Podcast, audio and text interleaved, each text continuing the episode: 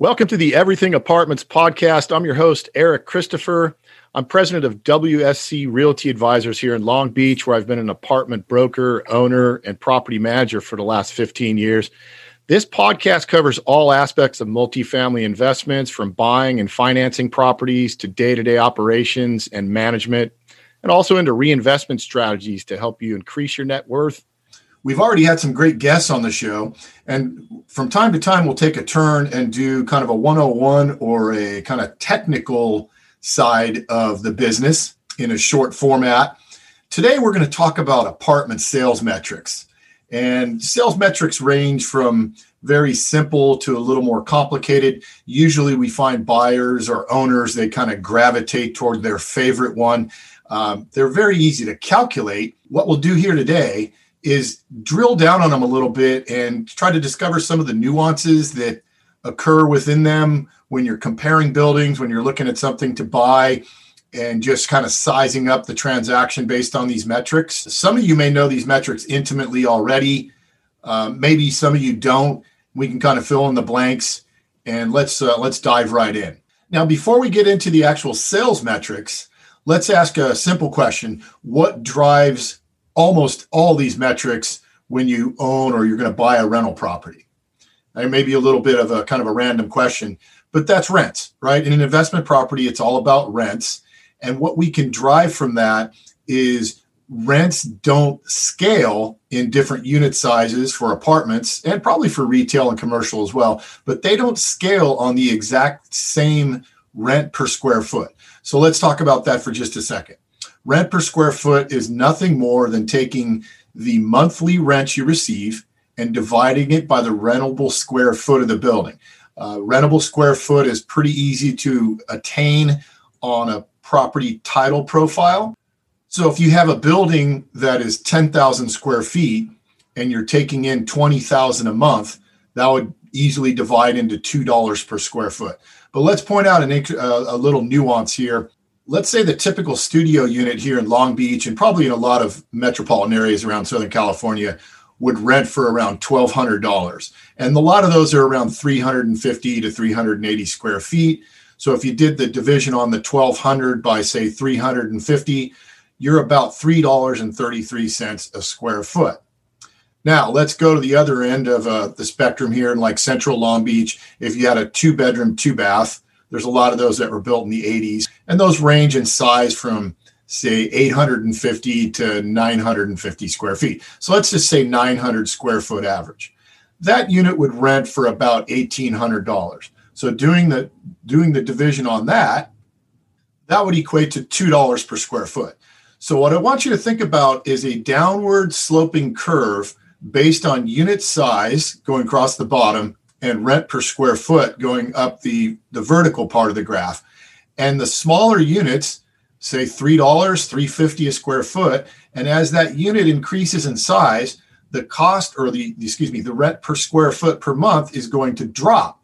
Now it does it will hit a bottom amount basically saying no matter how big the unit is it's not going to keep decreasing it's going to flatten out at some point but what i'm trying to point out here is that you have radically different rent per square foot numbers on a 360 square foot studio up to a 900 square foot two bedroom two bath now obviously the two bedroom two bath is going to rent for more total dollars. But if you dissect it down into the rentable square foot and use that per month figure you're going to see a much higher number on the smaller unit than the larger. And that will take us into the price per square foot that you pay for the building I have a link to a one page demonstration of this. We're talking about two buildings, and they're basically four or five doors down one another here in central Long Beach.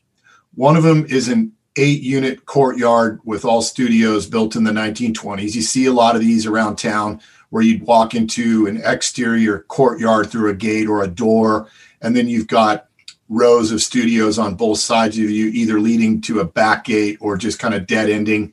Okay there's lots and lots of these around built in that time frame. And then five doors down from it is a three story eight unit with two bedrooms and two baths in each. Parking all over on the bottom floor etc so what i was pointing out and how it ties into that rent per square foot number is you you would see on this property, uh, the, that being the 20s property, it would sell for somewhere in the way of about $450 a square foot. And the larger building would be somewhere down in the $360 a foot range. So going back to the rent per square foot uh, discussion we just had, that's the that's the complete reason for that. The smaller units are always going to sell at a much higher per foot number than the bigger units. And sometimes it takes remembering that because somebody might look at one of the older studio buildings and say, heck no, I, am not interested in buying a building at $450 a square foot when I can get a newer one down the street for $360 a foot. But keep in mind, you're getting much higher rent per square foot on the smaller building. So, cost per square foot or price per square foot is again the lowest common denominator in any, any type of commercial real estate, including apartments. It's very easy to calculate. It's very easy to kind of compare those numbers between two buildings. But the caveat is the two buildings need to be around the same size and probably around the same age as well. Otherwise, you're just going to get a reading that's going to throw you off like this one. Now, let's touch very briefly on price per unit because it is very linear and there there isn't a whole lot going on here that would surprise you. Basically, you're taking the sale price divided by the number of units. You're coming up with a number. For example, on the 1920s, eight studio units that would that sold for a price per unit of 171,800 uh, dollars and change. The cost per unit on the larger two bedroom two bath built in the 80s is around 312,000 per unit. So there would never be a day that a smaller unit would sell at a higher price per unit than a larger unit. I mean, I guess you could argue that one could be on the beach and the other could be in a tougher area, but we're using the same neighborhood five doors down, much more linear because why? You're collecting a heck of a lot more dollars on the larger unit. You're achieving $1,800 for that unit, whereas the other one is only getting 1200 Thus, your, your cost per unit is always going to be very linear toward the total dollars of rent. Now, let's flip the page into gross rent multiplier, abbreviated as GRM. It's a favorite one of apartment investors. But one thing that I learned traveling into some of the out of state markets is we really only use it here in Southern California. So it's kind of an interesting dynamic that uh, you go into Reno or Phoenix or some of these other places and you say GRM and they say, What? So it, it's it's very much a locally used uh, metric. And what you're doing with that is you're taking the sale price divided by the gross annual income of the property. And that's expressed in a two decimal number. And what you can do with that number is it, it literally equates to the number of times the gross income that a buyer is willing to pay for that property. That's that's really all it is. And what happens with GRM and some of the other metrics, actually all of them, the tide of the market is going to elevate or decrease all these metrics more than really anything you can do to the building in the way of raising rents or lowering expenses. So the market itself drives where these metrics will land. I can show you a graph that will show you the GRM over the last seven or eight years, and you'll definitely see that each year that GRM is higher because buyers are willing to pay more for the same income or close to it, right? There's probably been rent increases built in, but again, the market is going to drive the, the pricing more than if you raise the rents by 20%. That's also a help. The market is much more swift at at increasing or decreasing these metrics based on what your your current income is. Also, an interesting note is that GRM, as we just discussed, is purely driven off top line revenue, rents and income basically in total only. So you haven't taken any account into expenses yet. You're looking at the top line revenue number as a factor of the sale price. The other thing about GRM is that it, it there's a lot that it doesn't tell you. For example, if you looked at a listing and it's got an 18 GRM on it, but all the comparable sales around it have 14, what does that tell you? Most people might say, oh, that thing's overpriced. And that may be true. But skinning back the onion, you may find that there's under market rents in that building, which is basically causing it to be listed at a sale price that's a much higher factor of the income it's receiving. And you may find a good bargain on that property, even though the GRM looks horrendous when it's presented to you. So it's based on looking at that rent roll and saying, hey, if it's 17 times, the market says it's 14, and the rents are at market, well, it, it really is just out overpriced at that point. But if you look at the rent roll and you say, wow, there's 25% upside in the rents, that's why the GRM is so far elevated. And you might find that the cost per square foot of the comparables vis a vis this offering may be in line. Let's take the next step now. And, and this is getting into more sophisticated investor level cap rate.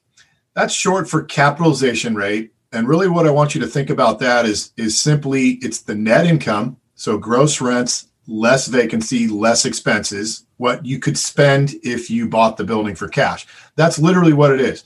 If you bought the building for cash, because we're not taking any account into any debt service that you have. So you bought the building for cash, you paid all you, your bills, and at the end of the year, you had X dollars to spend. You're going to divide that number into your sale price to get your cap rate expressed in a two decimal figure percentage. So in this example we have here, you may find uh, the cap rate that averages in Long Beach right now is hovering right around five. In your nicer neighborhoods, let's say near the water or something very special, you're still down in the low fours, if not maybe even threes. You drive into a little tougher neighborhood where the management's a little tougher, you're you're five, five and a half. So this is simply a metric that takes into account your net income.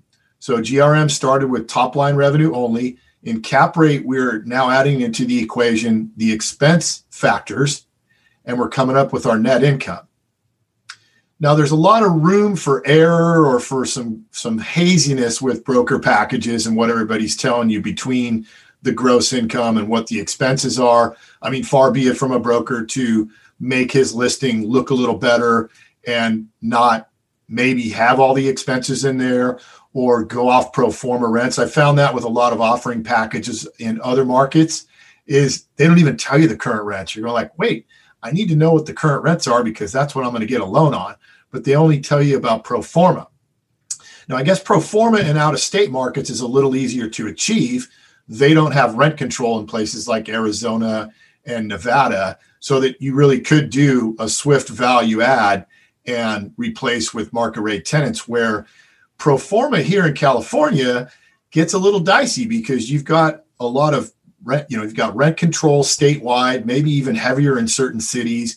You've got eviction moratoriums and relocation fees. So taking your rents to market here in California is a little tougher equation than we used to have before rent control came in. So paying attention to how the cap rate is driven and what you're going to do with me is when I write an offer with you, is we're going to take apart that broker package. We're going to study all the expenses. We're going to see if they actually line up. They usually are presented a little lower than normal, go figure. But what we will do is we'll arrive at our own cap rate to decide if that's a building that's right for you. If you listen to Darren Mainstain in the last episode of the podcast, he's a syndicator and what those guys do is buy, stabilize, and sell buildings. Let's say in a five year period was his model, but it could be sooner. And what those guys do, and the institutional guys and gals do the same thing, is they use an IRR worksheet. That's internal rate of return. And that uses a discounted cash flow model. And I don't want you to be scared away by that because many of us may not really need to use that if we're not planning to exit the asset in five years or some defined time frame it may be a little overboard for us if we're buying to hold indefinitely. But just so you get an idea of how they think about it is they put everything down on their five or seven year hold period in a, in a spreadsheet they're going to achieve what we're talking about with the cap rate but they're going to put some assumptions in there around appreciation and what they can expect in total return, including market appreciation, depreciation, everything. Again, that we may not necessarily need to think about if we're buying to hold long term, but they want to see at the end of that five year run, what is the internal rate of return? And I believe Darren said he was shooting for something around 14%. Now, that's not cap rate.